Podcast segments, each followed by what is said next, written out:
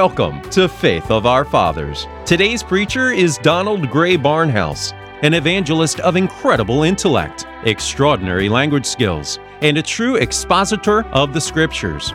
After high school, Barnhouse enrolled in Biola Bible Institute of Los Angeles. He studied doctrine with Reuben Archer Torrey, and he did personal work with Thomas Corwin Horton. Today, Dr. Barnhouse presents Scripture with Comments from Luke chapters 19 and 21.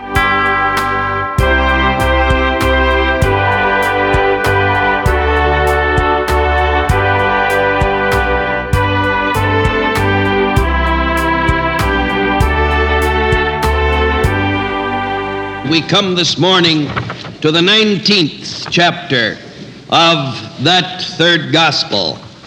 Last week we read the parable of the unjust judge and Christ's statement on attaining eternal life. And Jesus entered and passed through Jericho. And behold, there was a man named Zacchaeus, which was the chief among the publicans, and he was rich.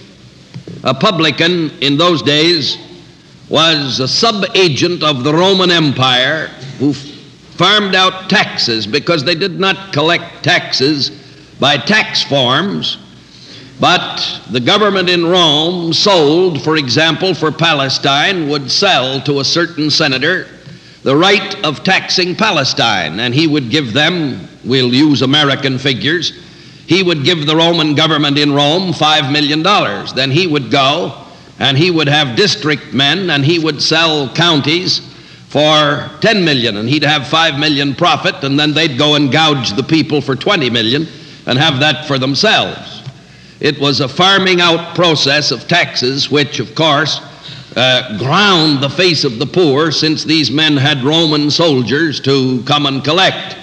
And they would walk into the farmyard and collect loose cows or anything else that they wanted. Now, Zacchaeus was this type of man. He was in this tremendous ring of the tax gatherers and all the more hated because he was a Jew working for Rome, the equivalent of a Jew in Germany working for Hitler. Now, Zacchaeus was this type of man. He was chief of the publicans. In other words, he probably had bought for a large price a whole Jericho Valley district, and he had men under him doing the actual dirty work of getting the taxes, but he had become immensely rich in the profiteering. And he sought to see Jesus, who he was. And he could not for the press because he was little of stature. And he ran ahead and climbed up into a sycamore tree to see Jesus, for Jesus was to pass that way. And when Jesus came to the place, he looked up and saw him. And he said unto him, Zacchaeus, make haste and come down, for today I must abide at thy house. Now, here you see, of course, the knowledge of Christ. He went that way. When it says he was to pass that way, he was to pass that way because in his sovereignty, as in the fourth of John, he must needs go through Samaria. Jesus was going from Jerusalem to Nazareth, and he must needs go through Samaria, but geographically, he must needs do nothing of the kind. It's like a boy who has arrived in San Francisco from Korea, and he's coming to Philadelphia, and he must needs go through Miami, Florida. Well, there are shorter roads, but if he's going there to see a fiance or something like that, the longest way round is the way of the heart. And the Lord Jesus passed through Samaria because the, the, Samaritan village was to be won. And Jesus was to go down this road to Jericho because he knew there was going to be a man in the tree. You can never get out of the sight of the loving gaze of Jesus Christ. And so Jesus looked and saw him and called him by name and said, Come down, for today I must abide at thy house. And he made haste and came down and received Jesus joyfully. And when they saw it, the crowds, because they knew where their money had been going, how the graft ring worked, they all murmured, saying that Jesus was gone to be a guest with a man who was a sinner, a collaborationist, a traitor to the Jews. And Zacchaeus stood and said to the Lord, Behold, Lord, the half of my goods I give to the poor. And if I have taken anything from any man by false accusation, I restore to him fourfold. That shows you a little nature of how the thing was done. False accusation. If any man had something, they just would trump up a tax bill, go in with witnesses, and take it away from him. And Jesus said unto him, This day is salvation come to this house, for as much as he also is a son of Abraham.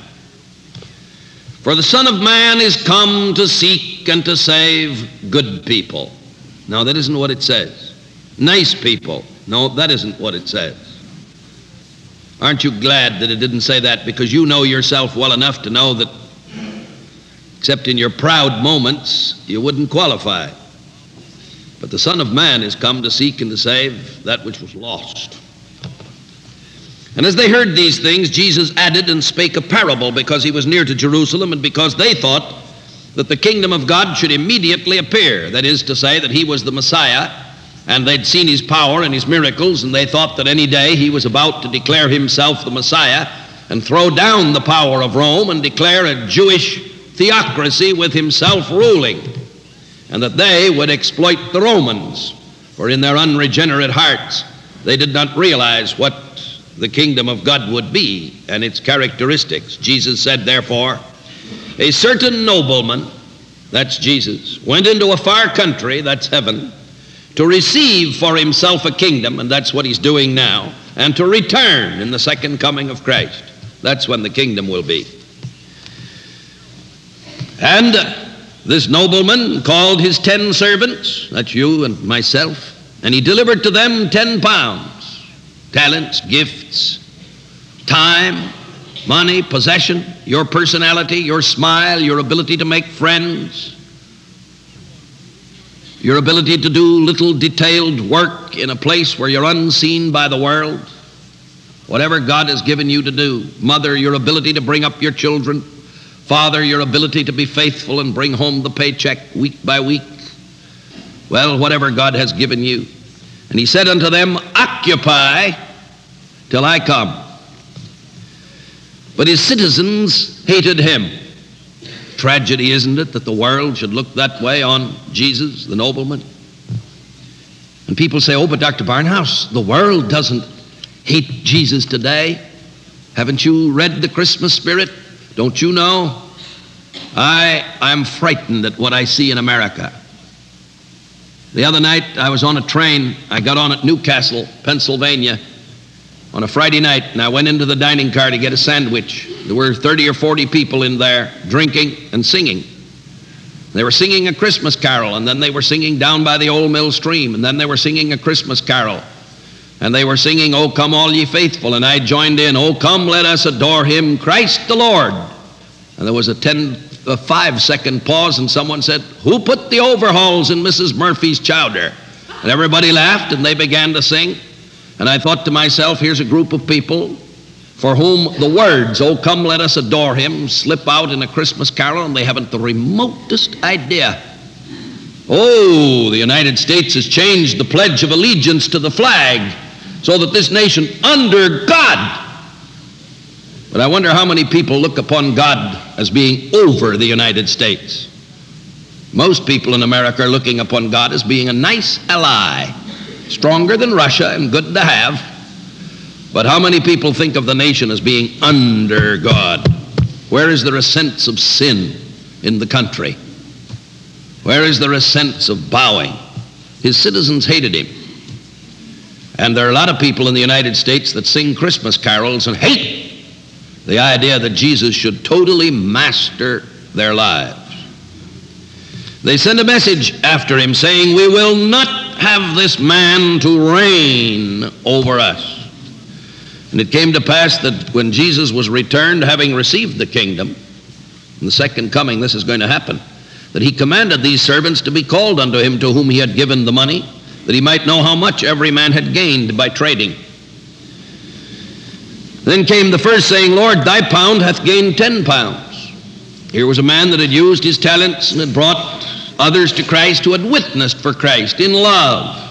This is not talking merely financially, it's using a financial illustration of gain to show how spiritually we must use everything that God has given us of love, joy, peace, and all the rest to truly to witness for Him.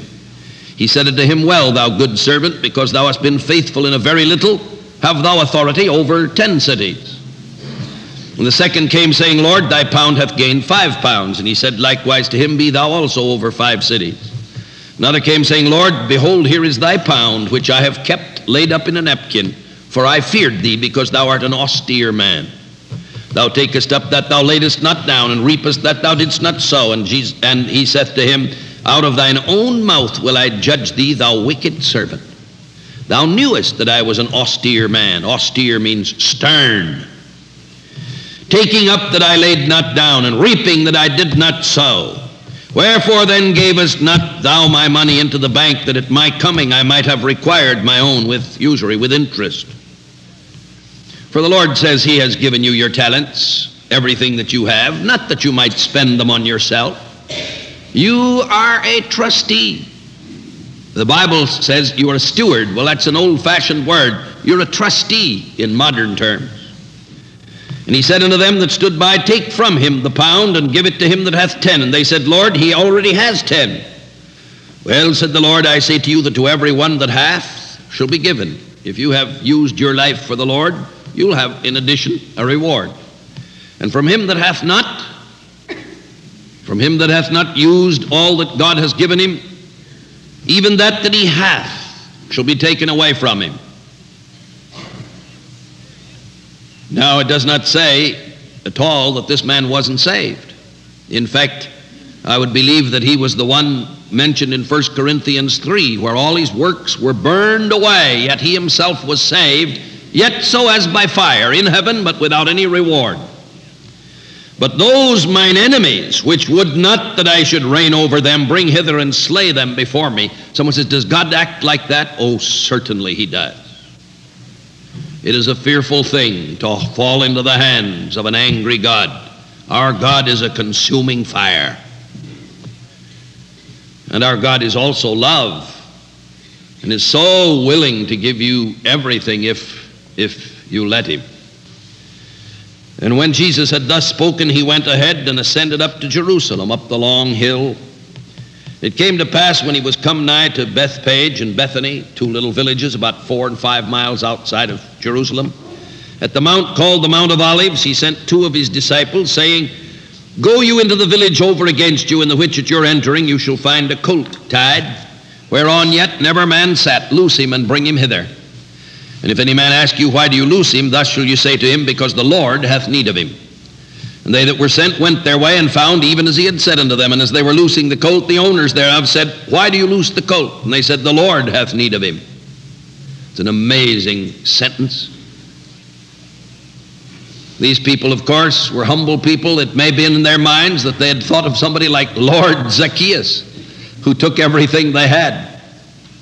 But in this case, the Holy Spirit was dominating and they brought him to Jesus, and they cast their garments upon the colt, and they set Jesus there, thereon. And as they went, they spread their clothes in the way. And when he was come nigh, even now at the descent of the Mount of Olives, the whole multitude of the disciples began to rejoice and prayed, praise God with a loud voice for all the mighty works which they had seen. See, they thought that now this was the moment of the revolution. They thought that in few hours he would exercise his great power and Jerusalem would be free from Rome and they would no longer be an occupied country, saying, Blessed be the King that cometh in the name of the Lord, peace in heaven and glory in the highest. And some of the Pharisees from among the multitude said to him, Master, rebuke thy disciples. Now, when the Pharisees asked that they rebuke the disciples, this goes to show an amazing thing here. Now, the disciples were all confused. They thought the kingdom was going to be there that minute. And so they were praising. And the Pharisees said, Rebuke them. And Jesus said, to them I tell you that if these should hold their peace, the, the stones would immediately cry out. Well, they were confused, weren't they? Yes, but the Lord was going to have worship. I must go back to tell you just this story on the word austere. To me, it's one of the most beautiful things and one of the most comforting things I know. General Booth of the Salvation Army led to Christ a London fishmonger, an illiterate cockney who did not know how to read and write. But this man was filled with zeal. And every night he used to go to the Salvation Army and listen to Booth preach. Then the next morning, around four or five o'clock in the morning, when all the fish comes into the docks to London at Covent Garden to the fish market, this man used to get up and preach what he'd heard the general preach the night before. He had memory enough so that when Booth preached, he could go and preach it on the street corner and give an invitation for the fishmen to be saved. And one night he went and heard Booth preach on what we've just read. I know that thou art an austere man, an austere man. And the next morning he got up in front of his congregation of fishmen, illiterate cockneys. He said, Oh, men, God loves us, and Jesus came to die for us. Now, Jesus wasn't a rich man from the West End. Jesus was like we. In fact, he was lower. Jesus was an oyster man. I heard the general say it last night. Now, he said the oyster men, everybody knows their hands are cut with the shells. They have hard hands. They're calloused. They're cut and hurt. They do the hard work. And Jesus was an oyster man. I didn't know it till I heard General Booth say it last night. But oh, men, God loves us, and Jesus came and suffered with us, and He's like us. And that day He gave the invitation, and 12 men were saved. Isn't it wonderful that God Almighty can take an illiterate cockney who doesn't know the meaning of the word austere and gets as near to it as he can, and God uses it, all of which goes to show that God doesn't save anything, save anybody because of the brilliance of the preacher. Nobody has ever been blessed because of a human personality. Nobody has ever been blessed because of the talent of a man. The gifts, the talents, the personality may get in between the ministry and the heart. But if there's anybody has ever been blessed, it's been by the Word of God coming through by the Holy Spirit into the heart. Never forget that fact. And so it was that when these people, right in this same chapter, these disciples ignorantly saying, Oh, the kingdom is now here, praise God. And the Pharisees said, Rebuke them.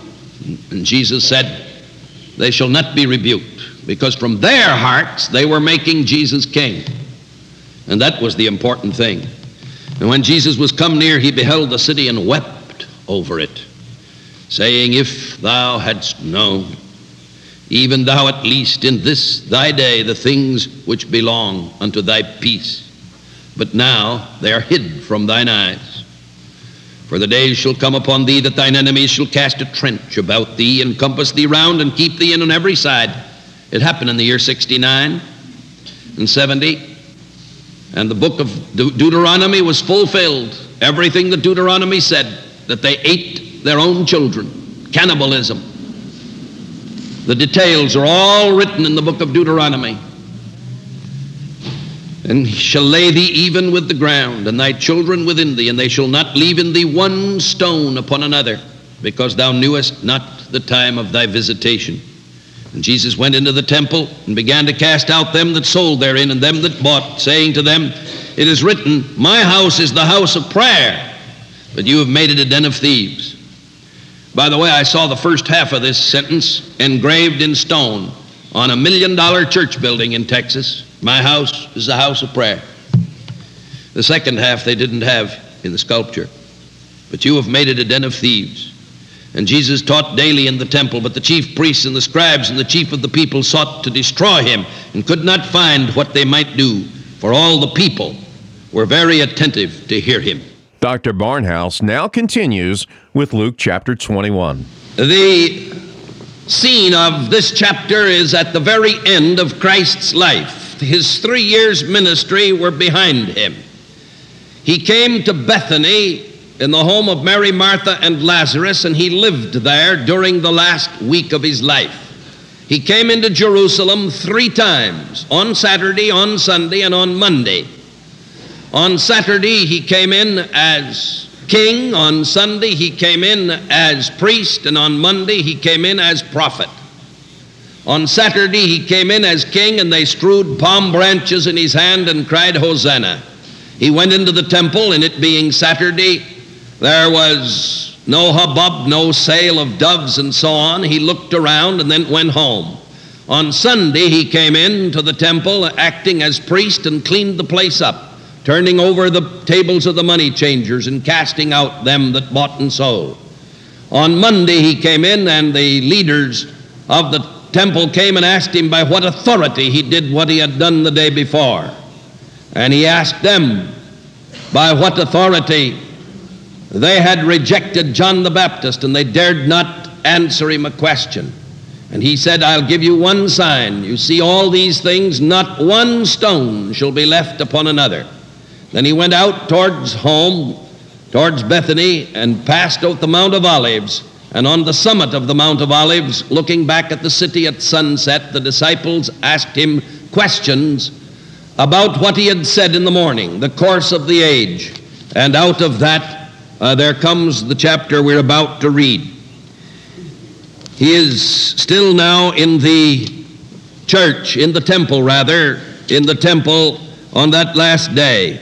He looked up and saw the rich men casting their gifts into the treasury. And he saw also a certain poor widow casting in thither two mites. By the way, whenever you talk about it, never say the widow's mite. Don't rob her of half she gave. She gave two mites. It was almost a half of an American penny added up, for a mite was about a quarter of an American penny, but it was all she had. Some of us don't realize how fortunate we are in this country. I said just this morning as we sat down at breakfast, and I looked at the breakfast and I said, Don't forget that we today, and everybody that's had a good breakfast this morning, you're in the top one one thousandth of one percent of the population of the earth as far as food is concerned. And the widow gave her two mites. She gave everything she had. And Jesus said, Of a truth I say to you that this poor widow hath cast in more than they all.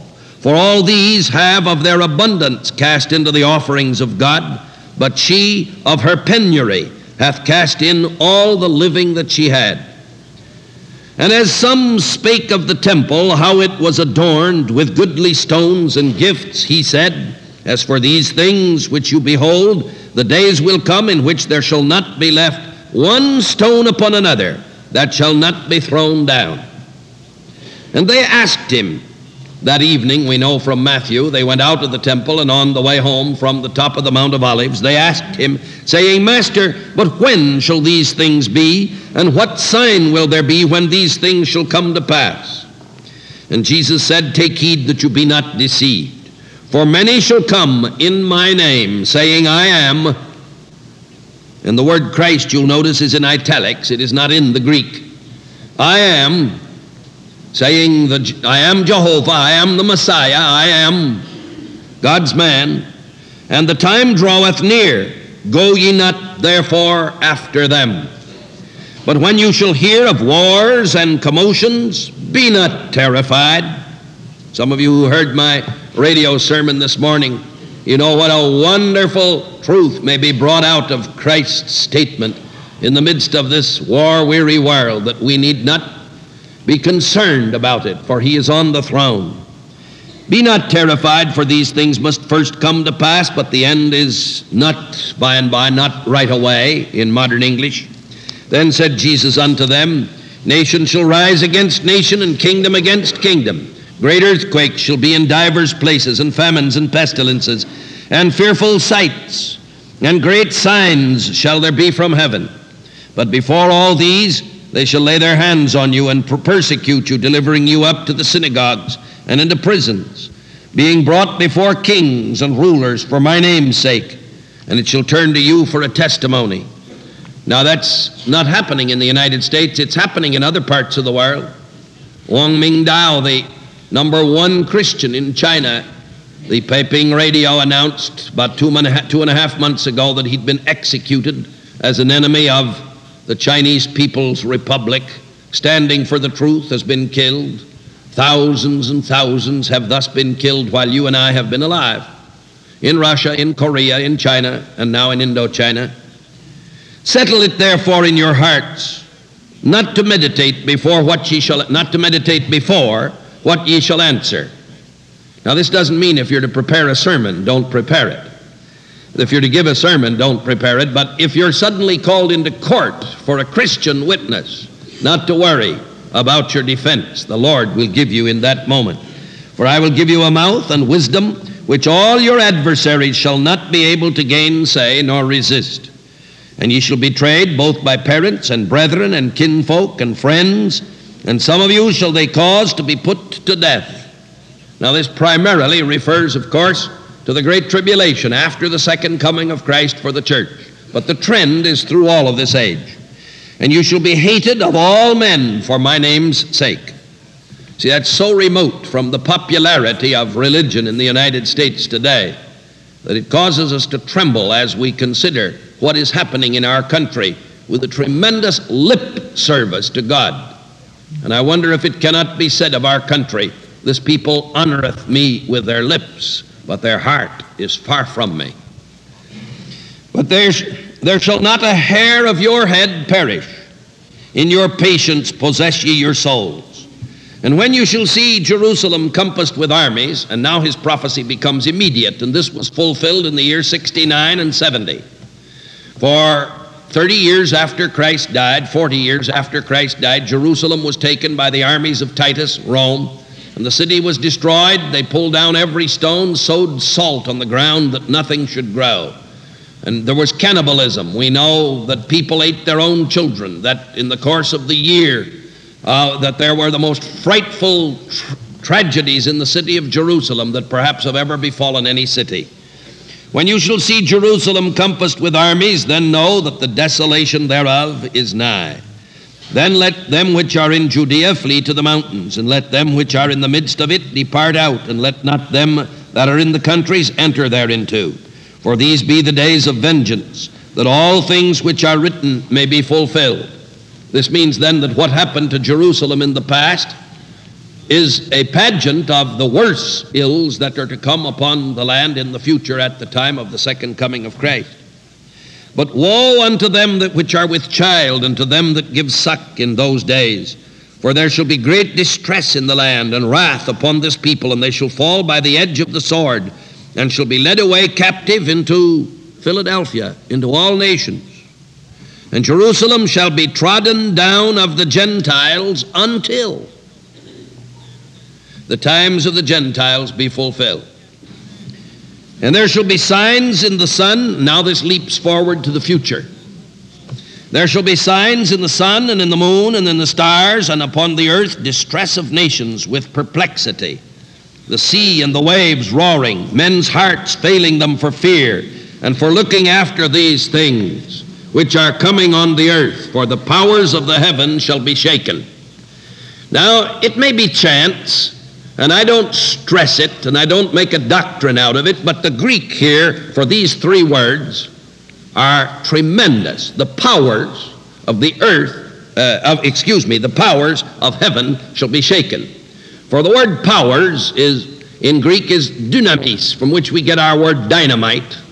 And the word for heaven, it's very, it's Uranus from the old god Uranus, after which they named the ultimate planet, the farthest from the earth, after which they named uranium, which of course is fissionable and gives us the atom bomb.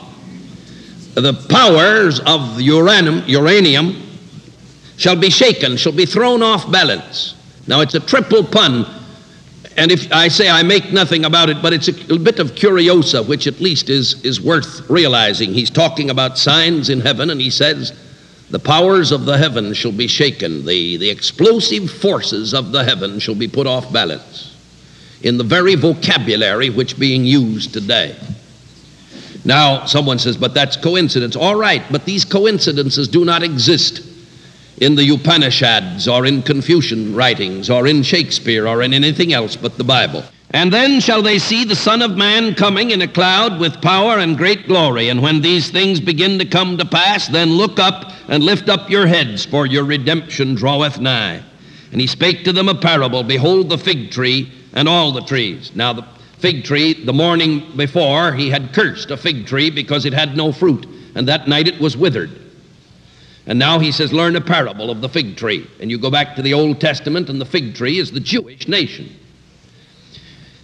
Now he says, learn a parable of the fig tree, because back in the Old Testament you have the whole story of the parable of all the trees and so on, and the fig is definitely Israel. Behold, Israel and all the nations, when they now shoot forth you see and know of your own selves that summer is now nigh at hand. So likewise ye, when you see these things come to pass, know you that the kingdom of God is nigh at hand. Verily I say to you, this generation shall not pass away till all be fulfilled. Now, that generation means what we call a generation. I have no sympathy with uh, the type of interpretation that tries to make generation mean this nation. But I think it means beyond question that the generation which sees the beginning of the fulfillment of these prophecies shall also see the end. That's what Christ is talking about. That all of the events of prophecy will come in one span of lifetime. Now, don't go away and say that I said that these events have already started. For we have no way of knowing. There is no possible way of meshing our calendar with the calendar of biblical prophecy. We don't know. I can conceive of a set of circumstances whereby Christ would not come again for a hundred years, and we might have great peace if we had enough strength of cobalt bombs and other things to keep Russia in her corner where she would not dare to attack. We might have a long period of peace, but uh, on the other hand, the Lord might come for us before the benediction today. We're to be ready. We do not know. But when these events truly begin, when the Lord removes us, the rest will all come in the lifespan of one generation. Heaven and earth shall pass away. Don't sing that hymn, Jesus never fails, heaven and earth may pass away. No, no. Not may pass away, heaven and earth shall pass away. But my words shall not pass away. He's talking about his words. Not himself, that he, of course, is eternal, but his words, the scripture, shall not pass the things that he has spoken. And take heed to yourselves, lest at any time your hearts be overcharged with surfeiting and drunkenness and cares of this life. And so that day come upon you unawares. For as a snare, a trap, shall it come on all them that dwell on the face of the whole earth.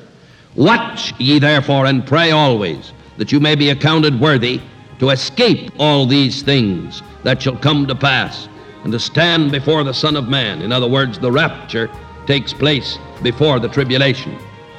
And in the daytime he was teaching in the temple, and at night he went out and abode in the mount that is called the Mount of Olives. And all the people came early in the morning to him in the temple for to hear him.